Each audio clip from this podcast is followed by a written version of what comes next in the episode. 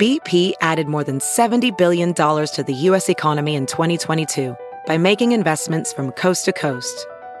Investments like building charging hubs for fleets of electric buses in California and starting up new infrastructure in the Gulf of Mexico.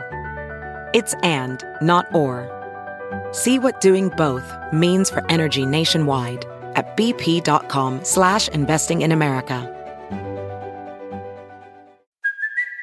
It's Kaley Cuoco for Priceline. Ready to go to your happy place for a happy price? Well, why didn't you say so? Just download the Priceline app right now and save up to 60% on hotels. So whether it's Cousin Kevin's Kazoo concert in Kansas City, go Kevin, or Becky's Bachelorette Bash in Bermuda, you never have to miss a trip ever again. So download the Priceline app today. Your savings are waiting.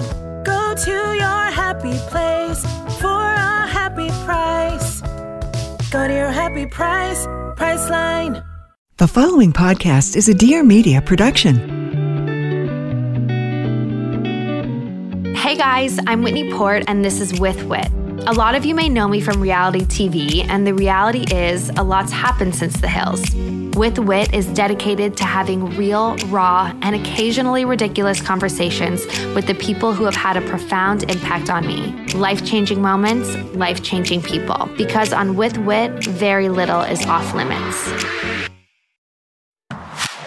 Hi, everyone. Welcome to Staying Home with Whit. This year has clearly been a struggle for each and every one of us, and it has challenged all of our mental health in some way, shape, or form. The uncertainty of the future and the lack of control has been really the most anxiety triggering for me. I start to spiral about the what ifs and then I just feel let down. I'm missing my family, but also feel a need to be isolated and take so much alone time. I also feel this need for normalcy, whatever that even means anymore. I don't know. It's just a lot. And I'm really thankful to talk to my guest today. Dr. Goali Saedi Bocci is an award winning licensed clinical psychologist in private practice.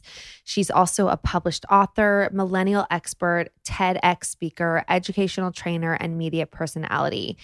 She is so easy to talk to. She has one of those faces and voices and manners where you just feel this need and energy to open up right away. And so that's why talking to her was just such a breath of fresh air for me because while we did talk a lot about just how social media is so triggering for people right now, we did get into what specific anxieties I want to overcome. And as it is the new year, it is time to take charge of those things and make actual and actionable steps to stop those triggers and lessen those triggers. So I'm so excited for you to hear this conversation she is a mental health hero, literally. She's got an award for it. Here is Dr. Saedi Bocci. I'm so excited to chat with you. I'm excited to connect as well. I feel like our listeners probably just want to know who you are and how you got started and how you got into psychology. So, I am a licensed clinical psychologist. I'm licensed in California and Oregon. And I'll be honest, I was like the nerdy 11 year old who was like, I'm going to be a psychologist when I grow up. So it's one of those things where I think it was just always that fascination with people and what they do and how they think and feel, and just how, again, psychology impacts everything. And so it was an early passion, pretty young. And I feel like it really kind of evolved from there. You know, one of the things that I feel really blessed that I get to do is wear all the different hats. And so I teach for Pepperdine in their graduate program. I just finished up classes this term I write, so I have a couple of different clinical books out. So I work with teenagers, millennials. Those are kind of sort of my bread and butter. Um, I have a practice. So a lot of different sort of pieces to it. But, you know, more than anything, just really passionate about helping people in their day to day lives and doing that from whatever hat. And I think a lot of sort of the writing and creating tools. I have a blog for Psychology Today. I started that when I was a grad student like 10 years ago. And a lot of that was focused on millennials being a millennial, of course. Yes. And trying to sort of be responsive to how this is really a time unlike any other. Mm-hmm. And, you know, it may sound cliche, but it's like, I mean, cell phones were really a thing when we were coming of age, yeah. you know, yeah. and, you know, in college and what have you. And it's just social media that's shaped so much of who we are and what we're doing. And so a lot of my work has been therapeutically, right? Working with millennials, but also just having a lot of tools at their disposal in terms of being able to make these big life changes. Mm-hmm. I mean, that's really valuable, especially for someone like me whose life really intersects with social media because the amount I post on social media is directly related to my business, right? So it's like the more we do, the more we get in return, but there's also a detrimental thing that's coming from the social media. So you always are having to balance the pros versus the cons and having a healthy relationship with social media. So, on the most basic level, how do you approach this, especially with teenagers and millennials? How do we set healthy boundaries with our phones? I think it's starting small, right? And I think it's also having a lot of grace and compassion towards yourself because mm-hmm. it's so easy to beat ourselves up, right? Like, I don't know but I get my little screen time notification. Yeah. And right, it's kind of either a shaming moment or a moment or a celebratory moment. Exactly. I got that mine was down like an hour a day last week, and I was like, "Oh my god, go me!" And I didn't even realize it. Exactly. So, so again, it's the small wins, right? And recognizing, you know, like our baby monitor is on our phone, so of yeah, course, that's right. going to increase our screen time. And right. I think it is kind of first off just paying attention, right? Looking at our baseline what's problematic, what's not. I was talking to a researcher actually who she studies, you know, screen time and where are the norms and whatnot, and she asked her college students. And I remember thinking my usage was way higher than it actually was. Uh-huh. And she's like, oh no, two to three hours daily, that's standard. And I said, it is? that feels really high to me. Right? Yeah. But I've also had teenagers who've said to me, I'm on six to eight hours a day. and yeah. and that's a lot. That's a lot. That's a lot and granted, they're streaming Netflix. It's kind of adding all that up. But you know, one small thing that I talk to people about, we kind of have this concept of like the digital detox, right? Yeah. Is pick a day like Sunday. That's our new thing, right? Yeah. It's yeah. Sunday, phones are off. And of course, like let the people who need to know know so that mm, yeah. if there's an emergency, they're not worried about it. But these small things, you know, whether it's holidays or after the holidays, you're going on a camping trip, right? I always say things like camping in nature are the perfect time. You know, go for a hike and leave your phone in the car, lock it up, don't have it with you. Yeah. I think it's a slippery slope, right? Because of course, I'll be the first to say that, you know, a phone is a safety mechanism of like if you're on a hike and heaven forbid something happens, you want to be able to call 911. Right. so right that is a part that you sort of want to balance out. But I think it's really starting with these baby steps of, you know, don't have your phone right next to you when you're sleeping, right?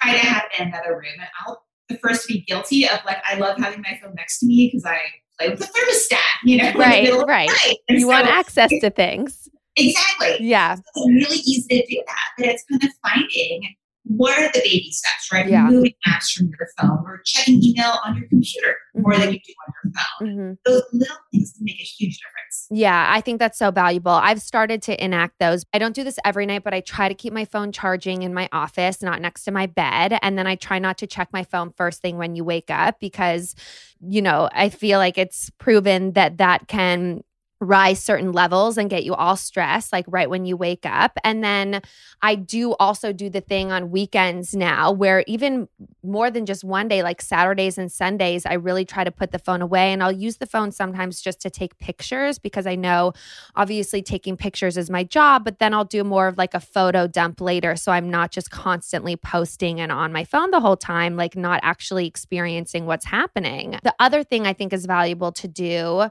is not having your phone when you're sitting at dinner with your kids. And I know this feels really obvious, and I'm sure that's something that you advise too. But Sonny started to have interest in the phone now and thinks the phone is his. And so I think it's really important to have boundaries with when you're on your phone with your kids, right? I mean, that is critical. And I'm so glad to hear you say that because I can't tell you how many moms I would see, you know, in our last neighborhood, they'd be, you know, with the stroller with the phone in front of them. Yeah. And research is actually showing that that is causing delays in communication for children. Yeah. Because think about it. If you are looking at the screen instead of attending to your child, right, that is less interactive time. And right. so, and it's hard, you know, especially with young kids, if, you know, you're breastfeeding or bottle feeding or what have you, mm-hmm. it's easy to be like, this is taking forever. It's tedious. We get impatient, right? Yeah. And that's right. where I always say mindfulness, right? And mm-hmm. I know it's a big buzzword, but truly being aware in the moment and kind of soaking that moment in instead of let me go away. Because once you go on your phone or any screen, you've now left the present moment, right? Yeah. You're now in another reality.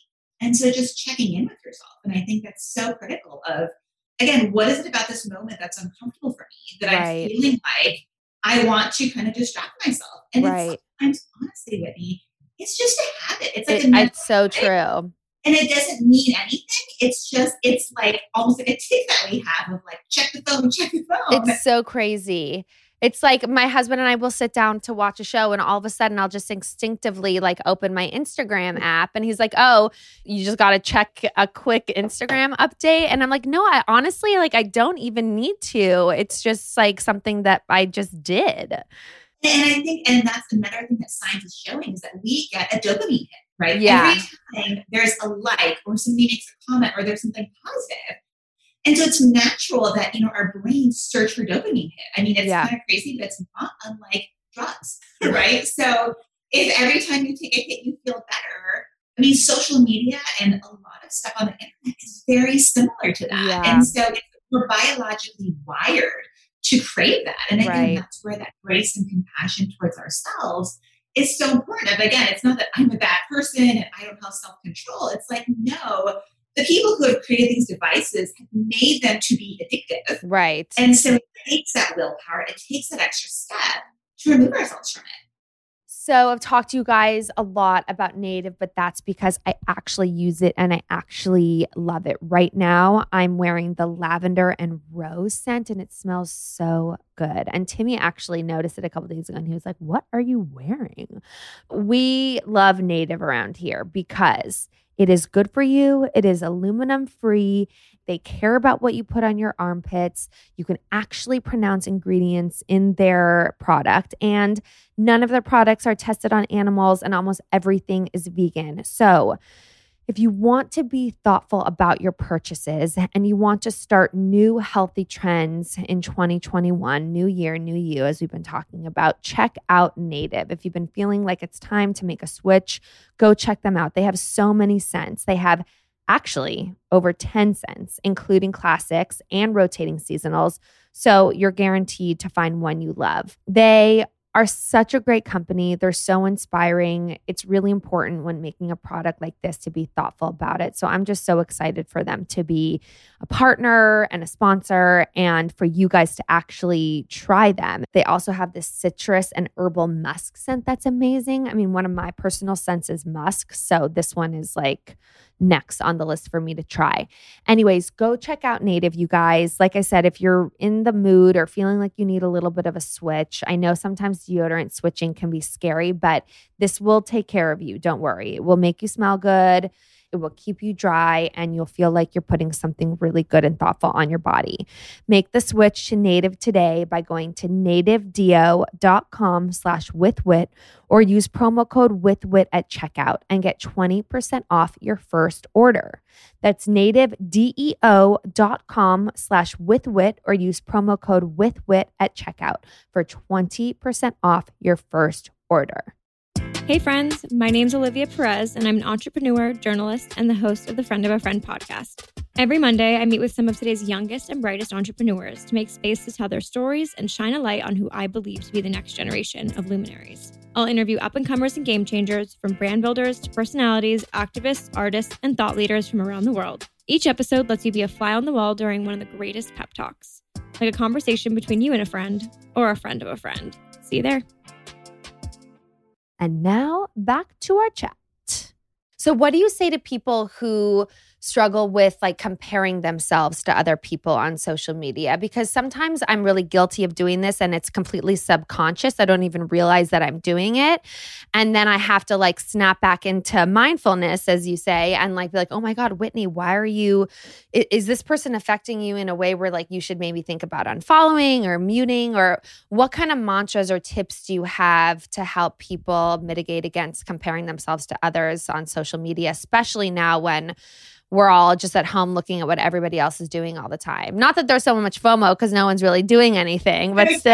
Well, but at the same time, there is that, right? Because some people will still, that one time that they're out without their mask, it's like, oh my God, they went to a restaurant outside. Oh or, Right. Oh gosh, so much judging.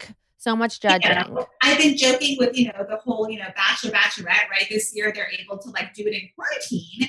It looks like they're just having the time of their life at a resort, right? like it, it's as though there is no COVID. And so it's very easy to see that, right? And Yeah. kind of have the FOMO and to make that comparison. But I think again, you're so right of when we have so much time. And that's what we're saying is like depression is going up during this time, right? Like addictions are going up and the screens are not helping and they're they're drastically exacerbating the situation for everybody.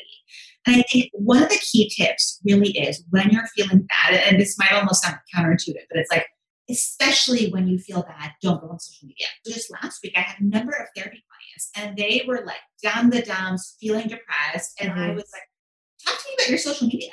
And Yeah. unsurprisingly, all day, every day, right? And they're like, I feel like crap, and I see everybody living their best lives. And I'm like, you're torturing. It's like you're literally torturing yourself. It's so true. It's so and you true. don't think about it. But I think you're also right though about, you know, whether it's muting people, you know, what I've actually done is, you know, again, I hate the idea of, you know, managing three or four Instagram accounts. Yeah. But it's the idea of like I kind of have like a dummy account, right? Where I don't follow anybody that I actually know in real life. And so, so nobody's offended if I'm not following them or what have you. But I can like go on when I want, not when I don't. But again, I have noticed my mood is better when I'm off. Yeah. Granted, there are times when, you know, I always say there's the double-edged sword. Like I've learned so much from social media. Right. Of like Right. mom bloggers. Like there are products I didn't know that I need. Of course. And Yes. I'm if I had not gone on that page, I truly wouldn't have known about it. Right. Right. And so I think that what you're saying with me is so right about checking in with yourself of like what's building me up, what's boosting me, what's inspiring me. Right. But also, what are the things that maybe I need to stop following for a while? Yeah. Right. And kind of see how does that impact my outlook? How does that impact the way that I'm going about my day to day life? Yeah, I know. Sometimes you have to really take a step back from it because you can get so in it. You don't really realize, like, either how much you're on it or how detrimental it can be, or just like the subconscious little things that can mess with you while you're on it. So interesting. It's just, it's so hard for me. I struggle because my job is social media, right? Like I sell my creative collaborations through social media. I'm sharing what's going on in my life through social media. I'm promoting like these kinds of conversations with you and experts through social media. So, like, I love it for how valuable it is in spreading information and making people feel like allowing people to feel accepted and a sense of community. But I also, I just have like such a love hate relationship with it. And I sometimes don't know how to like cope. Well, I, I, and I think that's the perfect way of putting it is love hate. And Yeah. I'm absolutely in there with you in that boat of like, there's so much I feel like I get out of it, but then I hate it at the same time. Yeah. You know? And Yeah. so that's where it's constantly renegotiating your relationship with it, right? Mhm, And kind of mhm. recognizing, again, when do I need to take a step back? When do I feel like I'm on it more? yeah. And part of that is emotional awareness, right? Uh, again, a lot of it has to do with our baseline emotions. If we're happy and healthy and thriving and things are going well, we can have a very safe and healthy relationship with our social media.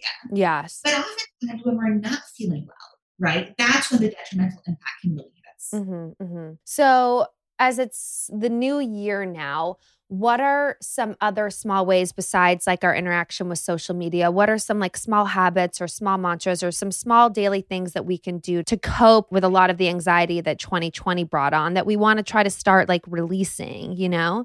You know, from the field of positive psychology, there's some really interesting research out there, and we talk a lot about the idea of sort of savoring, right? So savoring our experiences, whatever small things that they are, but also this idea of planning for the future, right? So hope and optimism. So right now, we're at a place where maybe we're not able to travel as much, or you know, we're waiting for vaccine stuff and to get a little bit more information around that. But you know, I have talked to so many of my clients. Like, I literally have a girl with a trip to Hawaii on the books for March, and she's like, "I don't know if I can go. I don't know." But just having it booked brings me such joy, right? Totally. Something to look forward to. Exactly. Yeah. So we're not saying be unsafe or anything like that. But I know in my life, like I'm looking at, okay, you know, we want to do an Airbnb because we know that's going to be safe. So let's have fun, right? Almost pr- planning a pretend trip or planning, you know, whether it's hiking or this or that. So, you know, Activities. therapy, exactly. We talk about micro self care and we talk about macro self care, right? So the micro is the day to day stuff that we do. So an example is that every afternoon I'm like, you know what? A little dark chocolate and tea is like what I need, right? And that brings me such joy and it's small and it's simple. Or for women, sometimes I know I get really into my skincare, right? So it's like, if this skincare is making me feel amazing, like I have a spa experience, fantastic. There's also the macro. So that's the trips that I'm talking about, right? So the macro is, you know, what we're going to do six months from now. And that in and of itself can also bring a sense of joy and just like you said, something to really look forward to.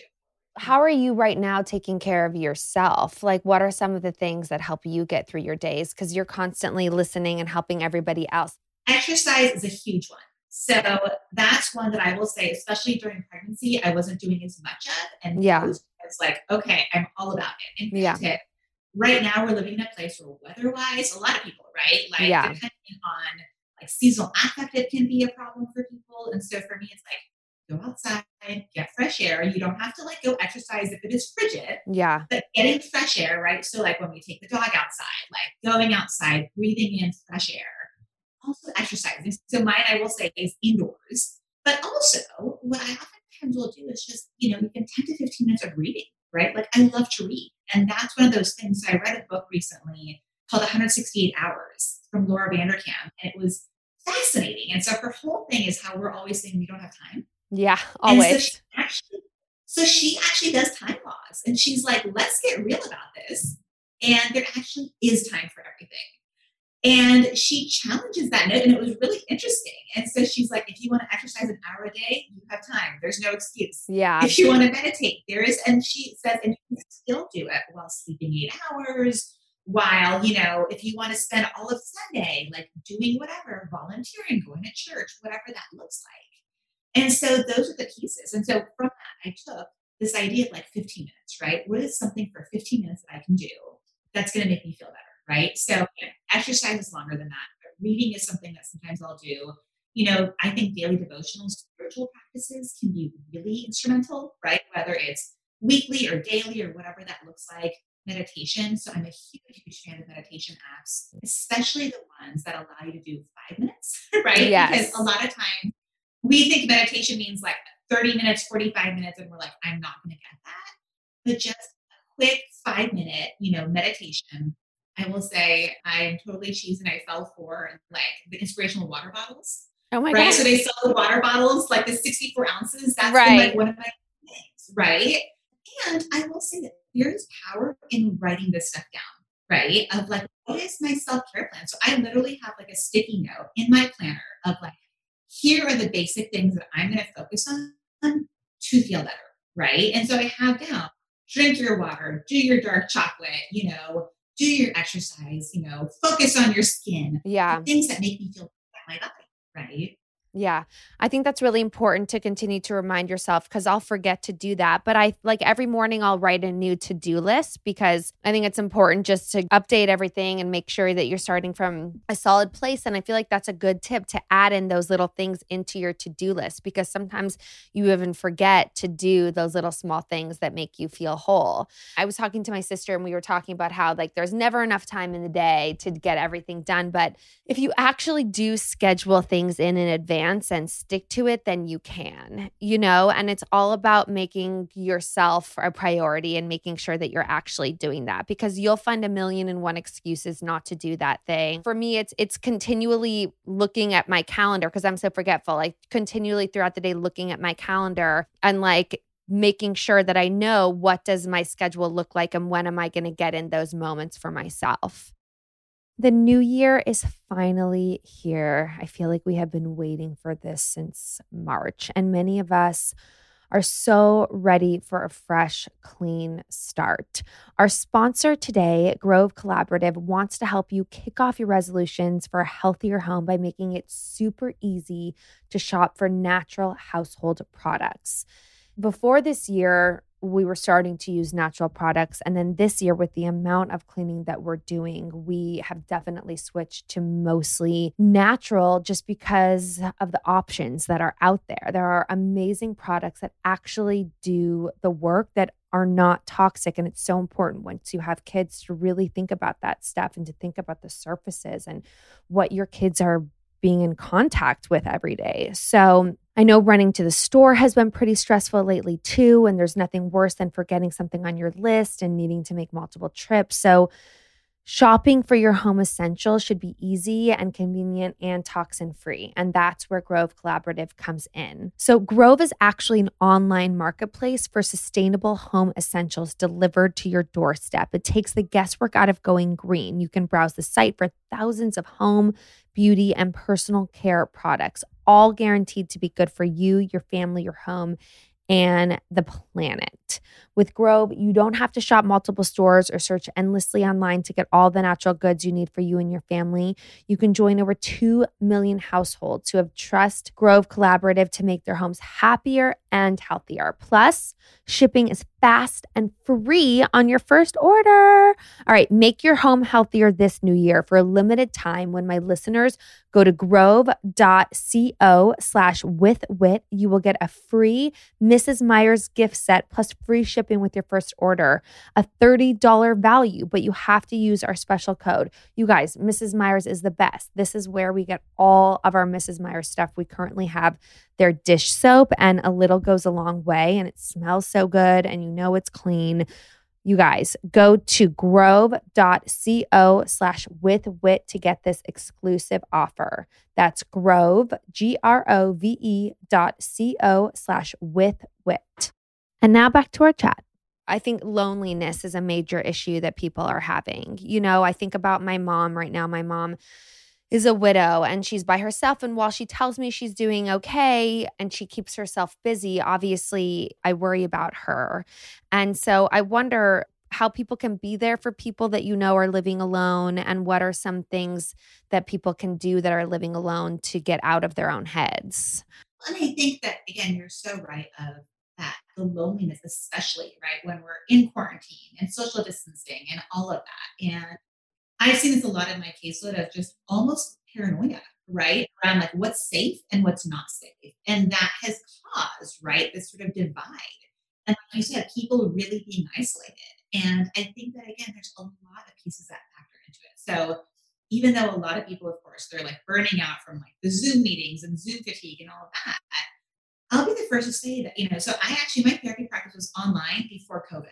Oh, really? It was. so, oh, interesting. And it's interesting because a lot of my clients were like, oh my gosh, it's like you were onto something before, right? so, like, for me, the graduate program I teach for, it's a fully online program. So, like, my whole life was already online, right? Okay. And so, a lot of it really was a matter of like, let's look at the benefits, right? Let's look at the benefits of how I don't have to commute, I don't have to worry about traffic, how I can actually interact with people, right, in meaningful ways without a lot of the other pieces, right? So I think a lot of times it's about the reframe. And so again, not that somebody wants to necessarily be doing Zoom coffees all day long, but at the same time, there's something incredible about seeing someone's face and their expressions. And, you know, again, that whenever just, you know, the whole being able to see people via video, so like Skype, right? When yeah. that was a new technology, yeah. that was a big deal right? And I think right now we kind of almost take it for granted because it's like, oh, everyone wants FaceTime and this, that, and the other. But I yeah. think that using this is huge. And I think the second part really, and I think this is where people have gotten really creative, is they're doing these events, for example, where if let's say you and I were to do, you know, like a knitting class together, where they yeah. ship you and I boxes, right, to be able to learn to knit together right? So even though we're not in the same physical space, we can still be engaging together, right? And so totally, right yeah. Businesses have become really innovative, right? And are really reacting to the fact that, hey, if we're all kind of off on our own, how do we still have a shared experience? So I have a therapy client who's a party planner. And so she, her big thing is how do you do parties, right? Yeah, my sister is an event planner and wedding planner, and she's totally trying to figure out how to pivot her whole business. Exactly. Yeah, and so she was saying how one of the things that she did was she literally sent a box to like every like 500 people, and everyone was like on Zoom at the same time, and they were like drinking the same drink and eating the same candies, and it was like this whole thing, and they were playing games online. Like I recently did trivia online, and we did a spelling game. Cute. Online. And we were like, oh my gosh, this is actually, and we're home in our pajamas, which we can't complain Right, about, right, right. So like Right. back when these things were in person, we were like, oh, it's traffic, it's too late, it's getting dark. And now actually there's no excuses, right? Right. And so I will say that when it comes to sort of the social isolation and the loneliness, we definitely want to check in with people, but also, again, whether it's socially distanced visits can be really helpful. You know, again, climate is, I know, a huge part of it. If you can be outside, obviously, that's a great way of like, let's do a distanced walk or a hike or, you know, sit outside and gather. So again, we're all being forced to be more creative and really kind of overcoming this loneliness that's really kind of an epidemic. I know it's true. It's just like sometimes coordinating those plans gives me even more anxiety. Like I feel like this quarantine has sort of highlighted my hermitness. Like I'm a homebody. I'm not really a social butterfly. And so now even I feel just like so burnt out from my days. And by the time I feel like I need to check in with someone else or get on a FaceTime with someone else or or interact with someone else, I'm like, oh, I'm just so tired. I don't want to do it. Like I feel this level of like, I want to isolate myself from people. Have you been hearing things like that too? Absolutely. Well, and I think that's where it's important to pay attention to yourself, right? And to Yeah. give yourself permission to do that, right? So Yeah. I know, like as therapists, a lot of times, whether it's in person or online, when you're giving, giving, giving all day long, right? At the end of Mhm. the day, it's natural to feel You're exhausted. Empty. Wow, exactly. Your tank is empty. And so that's where communicating, right, with loved ones, with partners. I mean, it's, I think it is important to check in with yourself and be like, okay, let's try not to be home all day. Like, I'll be there first to say, like, Saturday, I'm like, I want to be home in my pajamas Yeah. and no one talks to me. Yeah. Right. Yeah. And I want to like make my pancakes and leave me alone. Yeah. Right? But it's saying, okay, that's fine, but I'm not going to allow myself to be in my pajamas all day long Right. right? Or all weekend long. And so that's where I think it is important to kind of say, okay, and especially right now, like I'll, you know, we get our groceries delivered. So I don't even have to go to the grocery store, Yeah. right? And I can get, like everything can be shipped to me, which in a way is almost dangerous, right? Like when you are in that hermit mentality, because Yeah. the way the world is right now, we can like literally not leave our home for weeks and weeks on end. And Yeah. it is, you know, and so I think it takes extra impetus on our part to Yeah. say, okay, let me go for a walk around the block. Let me, you know, talk to the neighbor at the mailbox. Let me try to find these small amounts of interaction, but also know that it's okay if Yeah. I don't want to interact with anybody, right? And it's okay. And, you know, we've sort of talked about how with COVID, there's sort of this like global anxiety, right? This global uncertainty and grieving that's going on. I mean, when every time you look at the news, there's another scary headline out there. Yeah. And then there's so much interaction about it and there's so many conversations about it and it's so it's just like never ending access to information. Absolutely. Well, and that's where, though, you know, it's interesting because they talk about how while COVID has been happening, other businesses have been doing well, right? So, like Peloton, they said, Yeah, like, that's true. Yeah. you know? And they said even like Netflix has even more shows than before because they know, again, not that you want to be binging Netflix, Right. But I think there is this recognition of like we need whether it's a distraction or entertainment or what have you. And I always say, you know, distraction in times of crisis is totally okay, right? So granted, like if somebody were to come to me with like a really bad breakup, I would not say let's just distract ourselves. Right, right. Like go watch a movie marathon. Yeah, no. I'd be like, let's process it, let's talk about it, you know. So again, there's a time and a place for everything. Right. And you know, in one of my books, I also kind of talk about that piece of like distracting, right? Like sometimes distracting can be the best thing you can do, Yeah. but it's also the way that you do it, right? So again, I think there is this sort of norm a lot of times of like, well, you know, let's just hit up the wine. And it's like, no, no, no, no, no. We don't want to do the substances Right. or healthy distractions, right? Like a healthy distraction could be baking cookies or, you know, taking a long bubble bath or Yeah. whatever it is. So Yeah. like one of the techniques we talk about is like tuning into your senses. And so the idea of right, like taste, touch, smell, sound. And so, you know, you're feeling bad, play the music that always makes you feel better. Yes, Right. definitely. Or there is actually some research that suggests that even if you listen to stuff that like matches your mood, that can be good. So if you're in like down mood and listen to down like depressing music, that's okay too. Right. Like, At least you're just feeling your feelings and you have like some sort of outlet, whether they're good or bad. Yeah. exactly. Yeah, that makes sense. So again, I think it could be fine to do the distraction. It's just being again in moderation and being Yeah. aware of why you're doing it. Totally. No, that it makes total sense. Okay, let's talk about your book. I see it behind you. so, you published your book this year, The Millennial Mental Health Toolbox Tips, Tools, and Handouts for Engaging Gen Y in Therapy. I think this is so important because mental health has obviously also through social media become a much more open conversation to talk about. People feel a lot more open, but there is still a stigma around it. What really inspired you to write this book and what kind of tips and information can we find in it?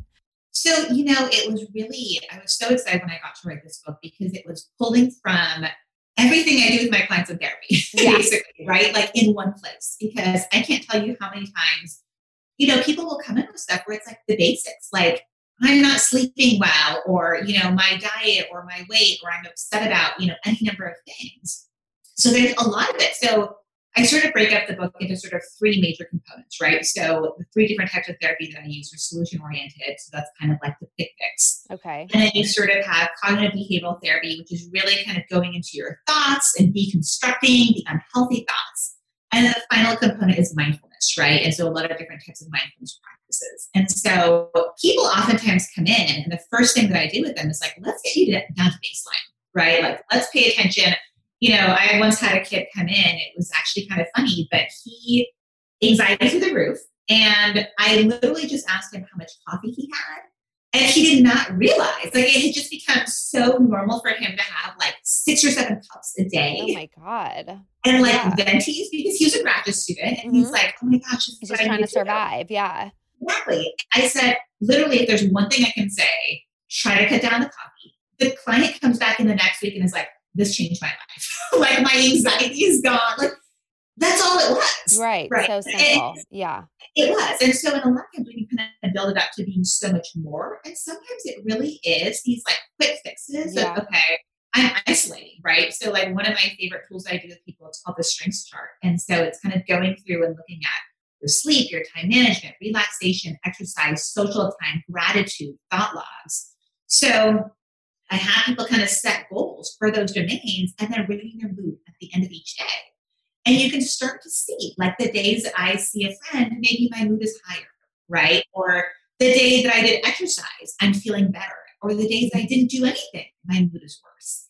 And it Mhm. helps you to really start tracking these things bit by bit.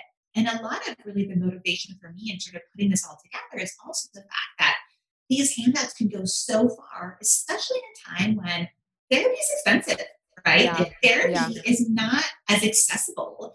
And like you said, there's also a lot of stigma around it. And so mm. I'm a really strong believer in the DIY self help approach. Of Yeah.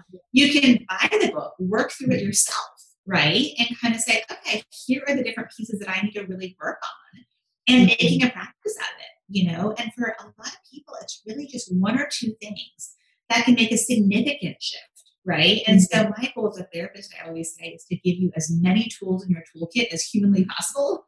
And then you can Right. pick and choose, right? Because I think ideally we're kind of doing a combination. So I can't tell you how many clients I've had who were like, I did talk therapy for 10 years and I didn't learn anything, you mm-hmm. know?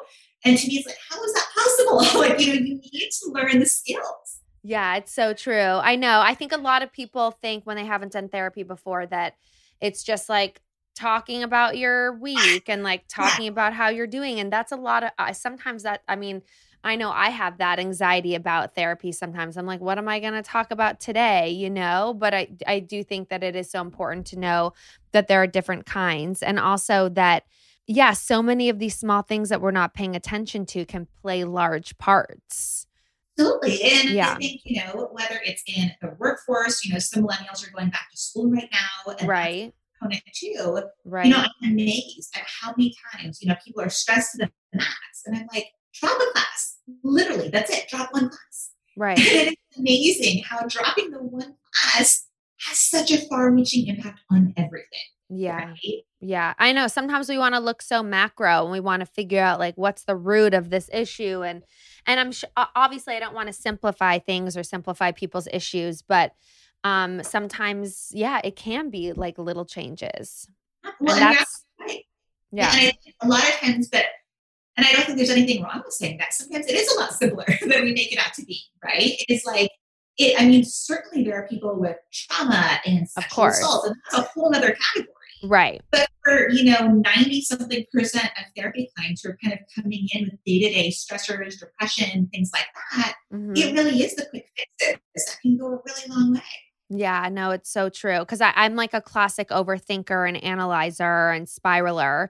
And so I'm I'm sure that I'm overthinking 99% of the things that I'm, you know, stressing myself out about. Cognitive thought distortions? Yes. Get exactly what you're talking about of like when we start spiraling, right? Mm-hmm. So it's the idea of like these thinking traps. So I'll give you an example is like black and white thinking. Mm-hmm. So we can have this tendency of thinking like everything is amazing, the best ever, or a mm-hmm. total mm-hmm. failure and disaster. Totally. Right. And so it's kind of finding that, oh my gosh, there's a shade of gray. it's mm-hmm. not so all or nothing. Right. Mm-hmm. Or my classic was mind reading. Like I, I, think that I know what people are thinking about me. But you though. but you don't. I know. I do that too. Exactly. And then I'm either apologizing for myself all the time or yeah, and you're like, they're like, I'm not, I mean, especially for my husband who's now with me 24 7, he's like, I wasn't even thinking about that. Like, why do you let your head go to that place, you know? Exactly. Exactly. And so that's part of the work that I do with clients that I have in the book of like, let's try identifying because there's like a, yeah. over a dozen different traps that we get into. Yeah. And so starting to catch ourselves, starting to rework that thinking because again, it's habitual. We don't yeah. even realize that we're thinking in those ways.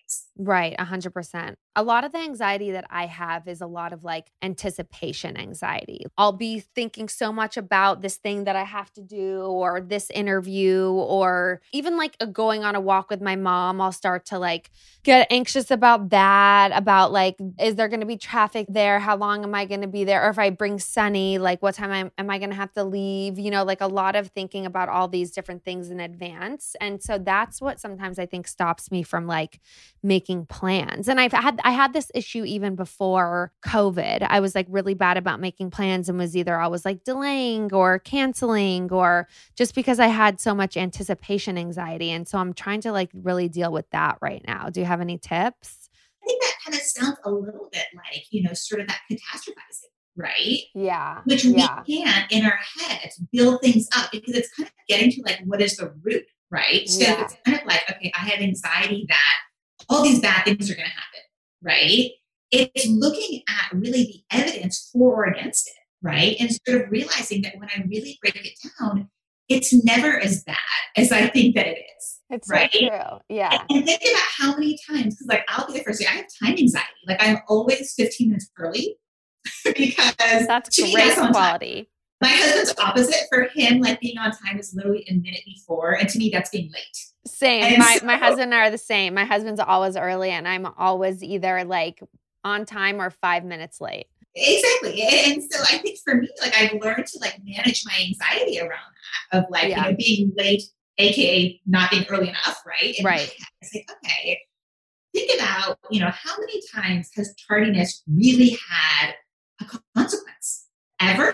like even in like college or high school, did anyone ever yell at me or put me down or tell me that I'm stupid or terrible? No, it's just more the shame that you feel. It's not even like what someone does or says to you. Exactly. Yeah. And so you realize, and so, you know, one of the thought distortions we talk about is like magnification minimization, right? And so it's kind of magnifying this time thing, right? Making it so much bigger than it actually is. Yeah, but I feel like you worry that other people are going to be annoyed with you for being late and they never really tell you. So that's what you're kind of like upset about. You know what I'm saying? You you you're upset with yourself that you took other people's time that you took advantage of other people's time.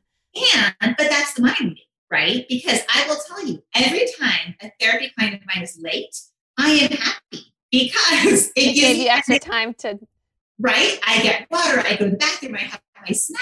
And so every time a client has said to me, Oh my God, I'm so sorry, I'm like, Oh, I just had like my muffin and I had my coffee and I don't look unprofessional eating in front of you. That's true. So actually, That's true. I don't mind when people are late either, as long as I don't have something super important that's going to take a long time with them that I and then I have like a cutoff. Timmy like really has an issue with time if we have something planned and I disrespect the the schedule or the time, like I guess it depends who you're dealing with. It does, And again, I think that's where it's kind of again breaking out the thoughts, right? And Yeah. Like, the root goes, like what is the fear behind it? Right. And then kind of breaking out, okay, like again, if I have this fear and I'm kind of like worried about planning this walk with my mom, what is the fear there? Right? Yeah, I don't know. That's so crazy. It's just like it's just fear. It's not anything specific. You're just like for me I'm I'm more just like oh I would just so much rather stay home and do nothing. And that I don't know I don't know exactly if that's just the mood I'm in right now or I don't know. I don't know. I think it's normal too. And I often, that's where I say again, it's that piece of grace of like, I know, again, like when in your 20s, you're like running around like a maniac. Yeah. Right? It's also natural to be like, I don't want to do that anymore. Right. Because mm-hmm. I've been in a similar boat of like, not being antisocial, but just kind of being like, I don't want to. Yeah, right? just I like wanting, you just want to chill. Yeah, you feel like overstimulated all the time. Yeah, and it's not, it's not against anybody else. It's not. I mean, I miss my mom dearly, and I want to be with her, but it's like sometimes the the need to like decompress overrides the need to be social. Absolutely. And I think we are, without a doubt, living in times that are busier than ever before. Yeah, right? that's true. There's so much packed in and there's so much pressure, right? Mhm. And again, it's really hard to truly unplug, Yeah, right? And especially like you said, when you're an entrepreneur and you have your own businesses, you don't really have days off. like, Right, ever, right, right? right. What you get out is what you put in. Yeah. And so it's easy to kind of burn yourself out, you know, like a lot of therapists, right? Hypothetically, I could see like 80 clients a week.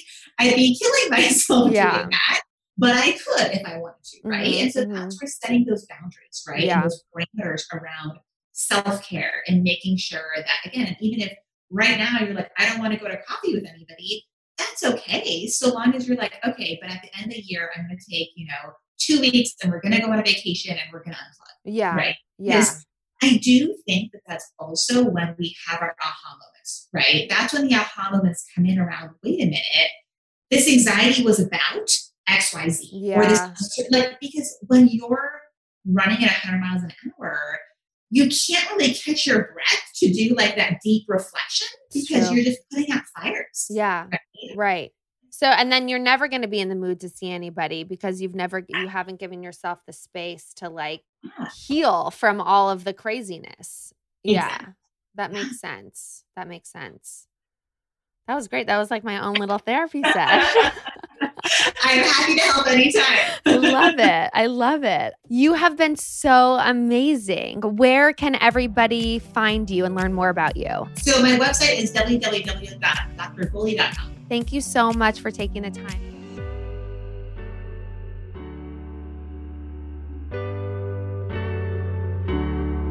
Thank you guys so much for listening. I hope you loved this episode. Don't forget to subscribe, rate, and review. I'd love to hear what you think and anything more or even less you'd want to hear about. Tune in every Tuesday for a new episode. If you want to know more about what I'm up to, you can find me on Instagram at Whitney Eve Port, my website, whitneyport.com, and my YouTube channel, Whitney Port. Peace in the streets.